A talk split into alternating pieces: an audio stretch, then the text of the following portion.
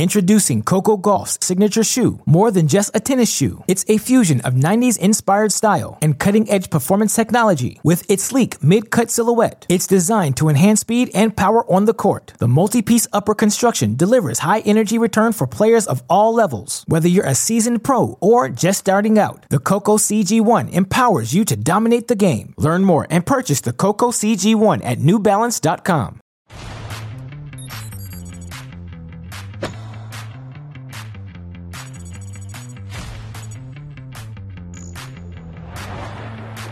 Milano, Italia, home of the ATP Next Gen Finals, which we've been watching here on Tennis Channel, and we're going to tell you all about it on another exciting edition of TC Live as we get set for a big week. The young men in Milan, the women playing the Billie Jean King Cup as well. Welcome to our Santa Monica, California studios. I'm Rob Similcare. He is Jimmy Arias, the veteran. We're used to seeing him on this set. Good to see you. And here's a new face for us here on Tennis Channel, Vicky Duval. You may know her, a current professional on the WTA Tour, and Vicky making her television debut and her Tennis Channel debut. Great to have you here. Thank you for having me. It's an honor. So how did this come about? How did you decide you wanted to do some television?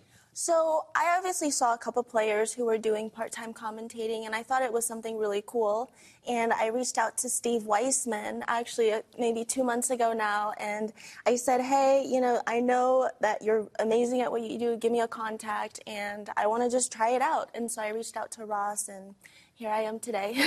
More pressure playing your first tennis match or being here at TC Live for the first time? To be honest, more pressure being here.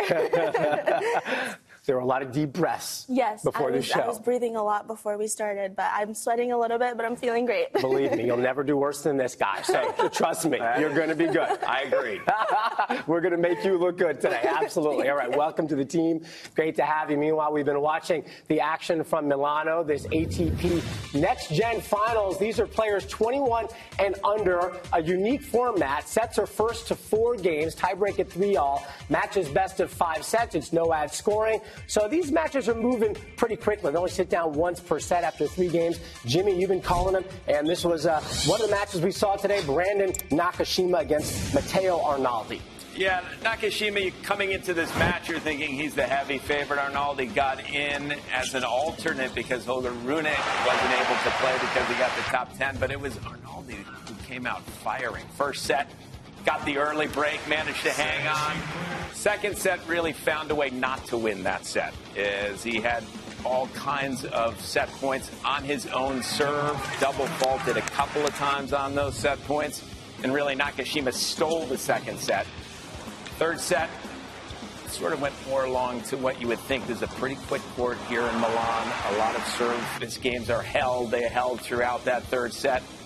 Fourth set, it looked as though Nakashima, after stealing the second set, it looked as though the higher-ranked player was just going to serve out the fourth, but instead Arnaldi found a way to break, got the crowd involved. It goes to a fifth set, and the one break of serve was right here in the third game. It's amazing how this scoring system, matches go in a hurry, sets go in a hurry. You just got started, and then all of a sudden you're serving for the match, and Nakashima manages to hold and gets through a tough 5-setter. Arnaldi impressed me quite a bit. He's a guy who's only played 1 tour-level match in his career, and he looked pretty good, but Nakashima got through it. So the American gets a win in the beginning of this group play. Yuri Lehechka also a win. This is similar to the ATP Finals. Group stage, top 2 of each group will get through to elimination. Over to the red group we go now, and another Italian, Lorenzo Musetti, taking on Seng Chun Sin.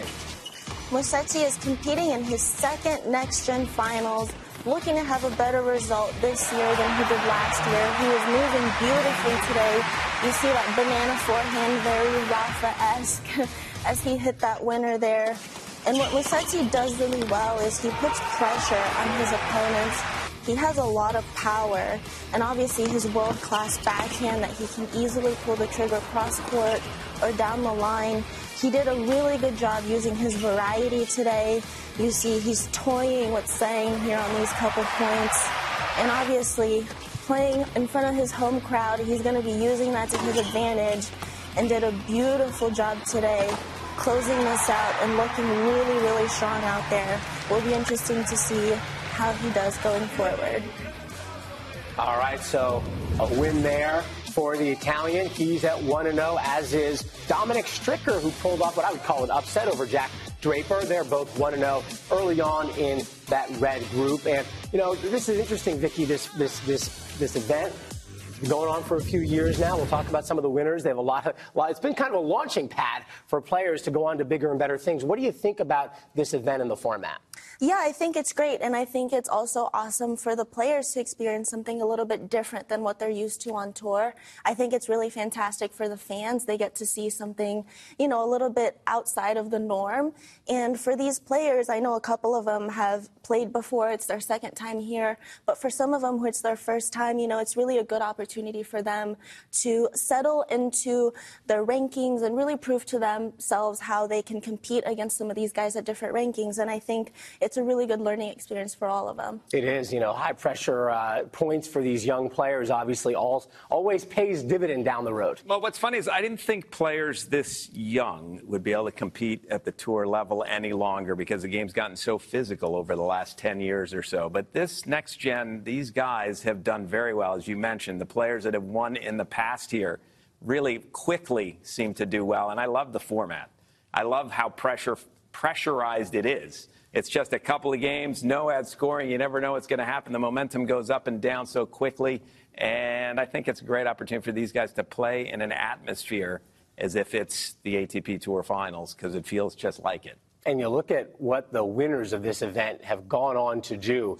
It is impressive. Last four champions here, Kyung Chung back in 2017, and then Tsitsipas, Sinner, and then, of course, Carlos Alcaraz last year. So it is an impressive group of winners and pretty impressive group overall. This is quite a launching pad for players. You mentioned Holger Rune, who would have been here had he not gone into the top 10. Of course, he did that with this incredible run at the Masters in Paris. The win over Novak Djokovic put him into the top 10. And now, Jimmy, he's got a shot at playing in the big boy tour finals. Yeah, I mean, had he not won this match, he would have been 12th, and we probably would have seen him in Milan. But he beat Djokovic in the finals in an amazing last game where he saved 6 break points and somehow kept his nerve throughout. What a strange...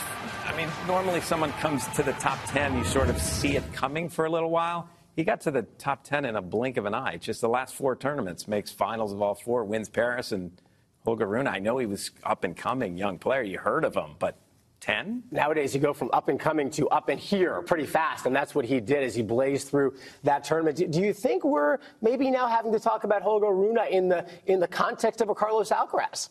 I mean, I think so, and he's a guy that has a lot of confidence when he's out there. You can tell by the way he carries himself. He's not intimidated by the crowd. The run that he had in Paris to get to the title, I mean, he beat, was it 5 top 10 guys along the way? And that's really impressive to do, not only for him at his age, but he looked like going into every match that he belonged out there and he knew he was going to win. And I think for him to be that young and competing like that, I think only the sky's the limit for him. Absolutely. And, you know, we talk about the Billie Jean King Cup that's coming up a little bit later on. The women don't have a next-gen finals type event. Vicky, do you think that could be something that would be good to see on the WTA Tour? Yeah, I mean, I think, as Jimmy said, it's a wonderful environment as far as pressure goes and good exposure for some of these young players out there. So, I mean, I think it would definitely benefit the players, the women, to have that. And obviously the fans would also enjoy that a lot. It used to be, Jimmy, the women, so many of them were young, 21 and under, who were already in the top 10, but it's changing a little bit, more older women doing well. I mean, I shouldn't say it. It's a bit of a pet peeve of mine because I feel as though there's young players on the women's tour that could be ranked higher, but they're limited on how much they're allowed to play. There's sort of those rules in the WTA that aren't in the ATP Tour, and I know it started with Jennifer Capriati, and there's a whole other story that I'm getting into, but I think Coco Gauff could have gotten up there quicker, and I think there's some players that could have gotten there quicker if they were just allowed to play a full schedule. Mm-hmm. All right, well, we're going to be talking about the women when we come back. The Billie Jean King Cup getting started in Glasgow, Scotland, a little bit later on this week. We'll take a look ahead at that when we come back on TC Live.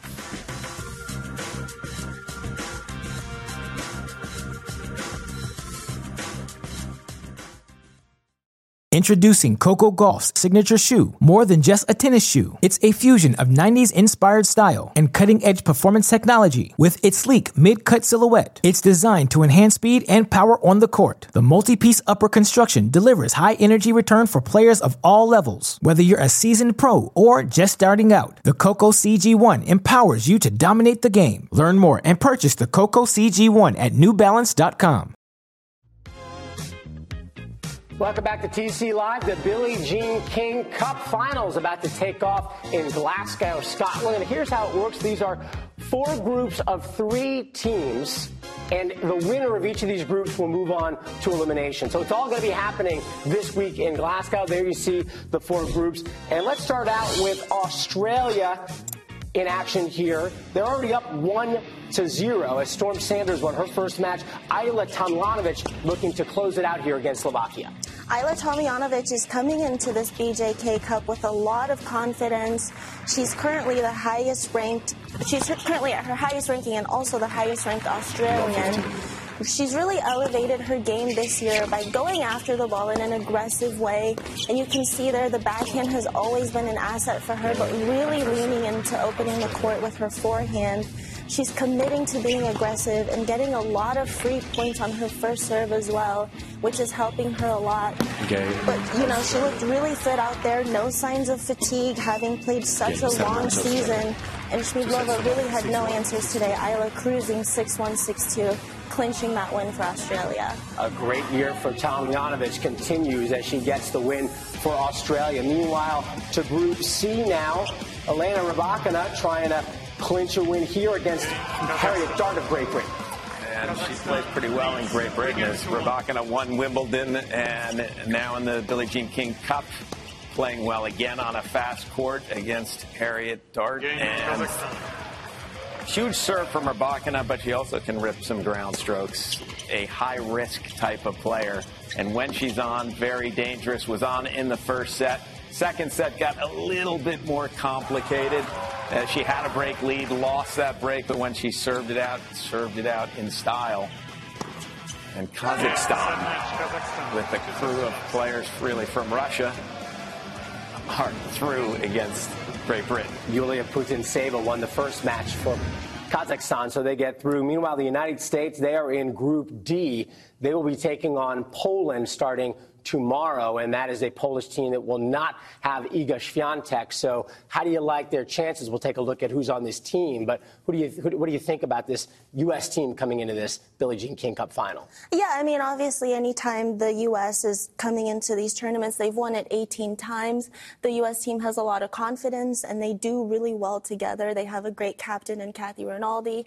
So I think, you know, with Iga missing, that's definitely a great opportunity for the U.S. Obviously, there's a couple players missing on the U.S. team as well, but I really like their chances overall. Yeah, speaking of U.S. players missing, Jessie Pegula has pulled out of this event after her tremendous finish to the year. So here you see the American roster, Coco Gauff, she's there. Madison Keys will probably be the other singles player, although Danielle Collins on the list as well. Katie McNally, Taylor Townsend, they went to the U.S. Open Finals in doubles, and there's the captain, Kathy Rinaldi. I mean, that's a ridiculous team, really, that the U.S. has. We got singles players, we got great doubles players in McNally and Townsend. McNally starting to play pretty well in singles as well. Danielle Collins was finalist at the Australian Open, and yet at the moment she's third on the team, and we're missing our number one. So the U.S. women's side of things is actually very strong. It looks very deep, and Coco Gauff, of course, had a tough time at the WTA Finals, did not get a win in Fort Worth, Texas. What do you think about her game and the confidence she'll be bringing into an event like this? Yeah, I mean, I think all we can hope for Coco Gauff is that she kind of resets after the WTA Finals. We saw her shedding some tears on the sideline, which is not something you see very often. She's tenacious. She's a great competitor. So I think maybe she was experiencing some burnout. And I think going into this tournament, she's going to rely on her team to help her through. And for these players, they love playing for their country and representing, you know, the flag. And I think she's going to find another gear. And like Jimmy said, it's a very, very strong team. And I think we're going to see some amazing tennis coming out of Team USA. It's the end of a very long year, Jimmy. We all know that. Coco had some real breakthrough moments in her season. Of course, made it to a Grand Slam final in Paris. losing a little steam toward the end of the year, but there's so much you can do with her. You can play her singles, you can play her doubles, so some interesting choices for Kathy Rinaldi. I mean, of course, she's got a team that she can play anyone, anywhere. That's a great thing for Coco Gauff. She's such a great athlete. She moves so well that she is going to just continue to improve. It's very difficult to find a way to get the ball past her. You can see how upset she was in that finals, not playing well. Either did Jessie Pegula. They both lost all their matches at that tour finals, but it has been a long, great year for both of those American players. I mean, Jessie Pegula getting to #3 in the world, I have to say, I thought I would always be the best player ever out of Buffalo. And unfortunately, it is no longer the case. So congratulations to Jessie Pegula and Coco Gauff for the great year that they had. Your time was long. It was, your time was long. I thought it might be forever, but it ain't the case. So when you look at this full roster again for the USA, they got to like their chances. You know, we'll take a look at it a little bit more. But how would you play this roster if you were Kathy Rinaldi? Who would you put where? Yeah, I mean, I think obviously Danielle Collins is playing some great tennis, and Taylor Townsend having a resurgence after having her baby. What an inspirational story that is. She's worked really hard. I think she's probably the fittest she's ever been. And, you know, Katie McNally in the doubles, Taylor Townsend and Katie McNally could easily be the doubles pick for Kathy. Would you keep that pairing together? I think that would be great, yeah. And I think, you know, maybe incorporating Coco into a doubles match to kind of get her back in the flow of feeling good out there would be really nice. But I think Danielle Collins, Madison Keys, two very strong singles players. So Kathy has a lot of freedom to do what she wants. All right, well, after a break, we're going to come back and talk about the men. The ATP Finals coming up in just a few days, just 5 days away. Who's the favorite and who's got the best chance to finish this year at world #1? We'll break it down when we come back on TC Live.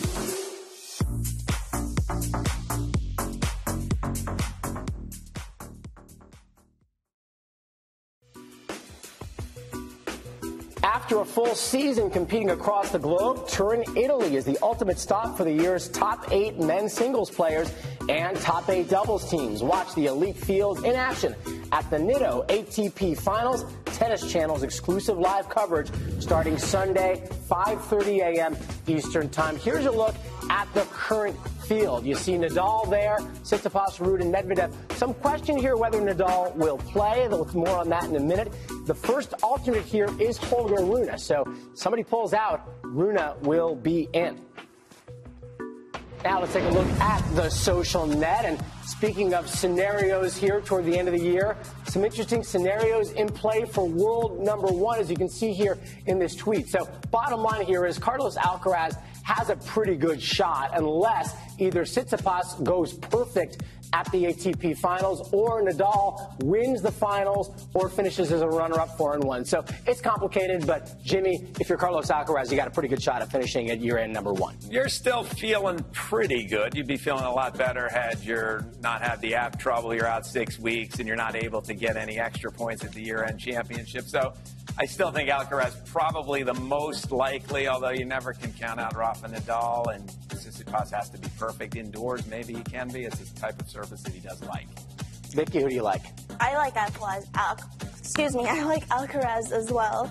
I think he's had the season of his life this year, obviously winning the Grand Slam and being #1. And I think, you know, he's had a lot of momentum this year, and, you know, we'll see. But I like his chances, too.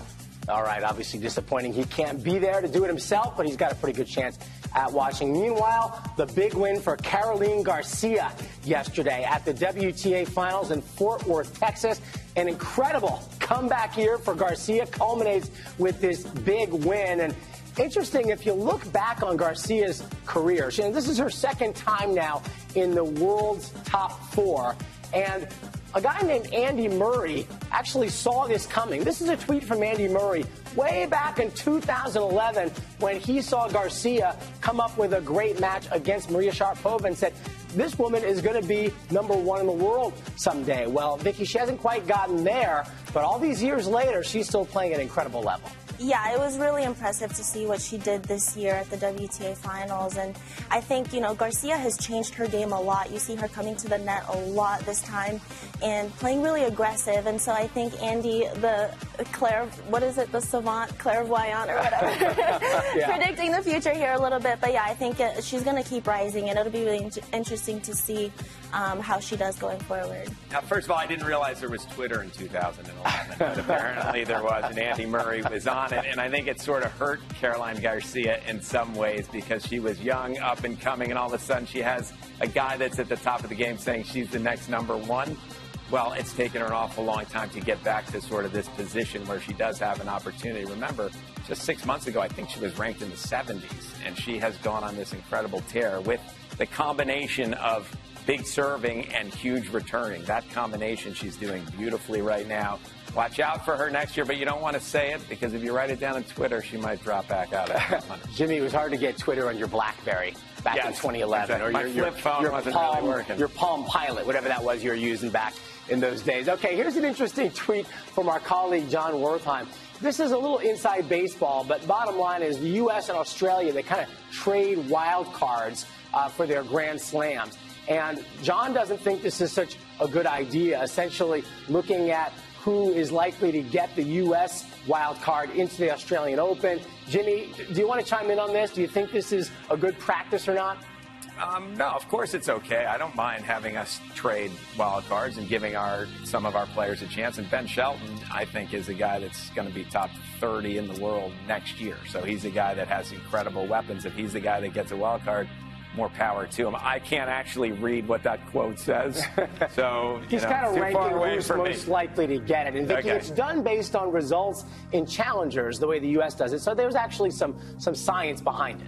Yeah, and I think it's a great thing for the players. Obviously, the wild cards are generally on merit base, and I think if the players are doing well and they earn their spot into the tournament, to have that trade back and forth, I think is a great thing for both countries. All right, well, Vicky, you've been doing great so far on the show. I just want to let you know. And stumbled a little bit. You may be new to Tennis Channel viewers, but you're not new to tennis fans. When we come back, we're going to have a little flashback back to 2013 when a slightly younger Vicky Duval had a big moment.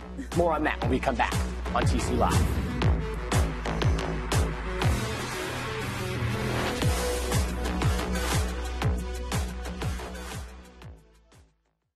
Another day is here, and you're ready for it. What to wear? Check. Breakfast, lunch, and dinner? Check. Planning for what's next and how to save for it? That's where Bank of America can help. For your financial to-dos, Bank of America has experts ready to help get you closer to your goals. Get started at one of our local financial centers or 24/7 in our mobile banking app. Find a location near you at bankofamerica.com/talktous. What would you like the power to do? Mobile banking requires downloading the app and is only available for select devices. Message and data rates may apply. Bank of America N.A., member FDIC. A flashback to the 2013 U.S. Open when Vicky Duval ranked 296th in the world. She had qualified thanks to a wild card into qualies. She takes out Sam Stosur for a big win, and she spoke after the match. I know Sam is a great champion, and I watched her when she won the U.S. Open, and I know she didn't play her best today, and this is the best I've played in my career, so I'm really excited. How did you hold your nerve at the end of that match? You had a few match points. You were getting so emotional. How were you able to keep it together? I just tried to stay in the moment. I don't know. I'm really excited right now. Oh, man. So what is it like watching that 9 years later? That felt like a lifetime ago. Obviously, one of the highlights of my tennis career, beating Stosur and doing it in front of a home crowd and one of my favorite tournaments to play at. And so I'm just really grateful I got that experience. It was one of those moments where I felt like I was watching myself play. You're like outside of yourself because it's such a big arena and the atmosphere was insane. And obviously, I felt a little bit of the New York crowd the year before when I won the 18s Nationals and I played against Kim Clijsters opening night on Ash. That was one of the craziest experiences of my life, too. So I've had some of my best memories in New York, and I always say after I beat Sam, she didn't do very well after, so I think she was a little upset I beat her in the first round there, but definitely one of the best moments in my career. Sam Stosur, of course, won the Open in 2011 and just retired recently, so she had a great career. Jimmy, You had so many great moments at the U.S. Open. I mean, what would you say was your biggest one? Your biggest win in New York? Well, I suppose I had two favorite moments there. The first one was when I was 17, the same age as Vicky was when you just saw her beat Sam Stosur, and I played Jimmy Connors' night match in the stadium. And my favorite part about that was, as we walked on the court together, back in my day, you walked on together. Everybody loves Jimmy Connors at the U.S. Open, so everyone starts yelling, "Come on, Jimmy! Come on, Jimmy!" I know it's not for me, but I can't help myself, so I go, "Okay, I'll try." And the crowd actually yelled, "Not you! The other Jimmy!" Yeah, exactly. So that was a moment I'll never forget. That was a lot of fun. And the other one was winning a night match quarterfinals against Yannick Noah to make the semifinals. That was... But I was a little more nervous on my match point than you looked. You just... cleanly ripped a forehand winner like it was nothing. Do you remember what you were thinking at that moment against Sam?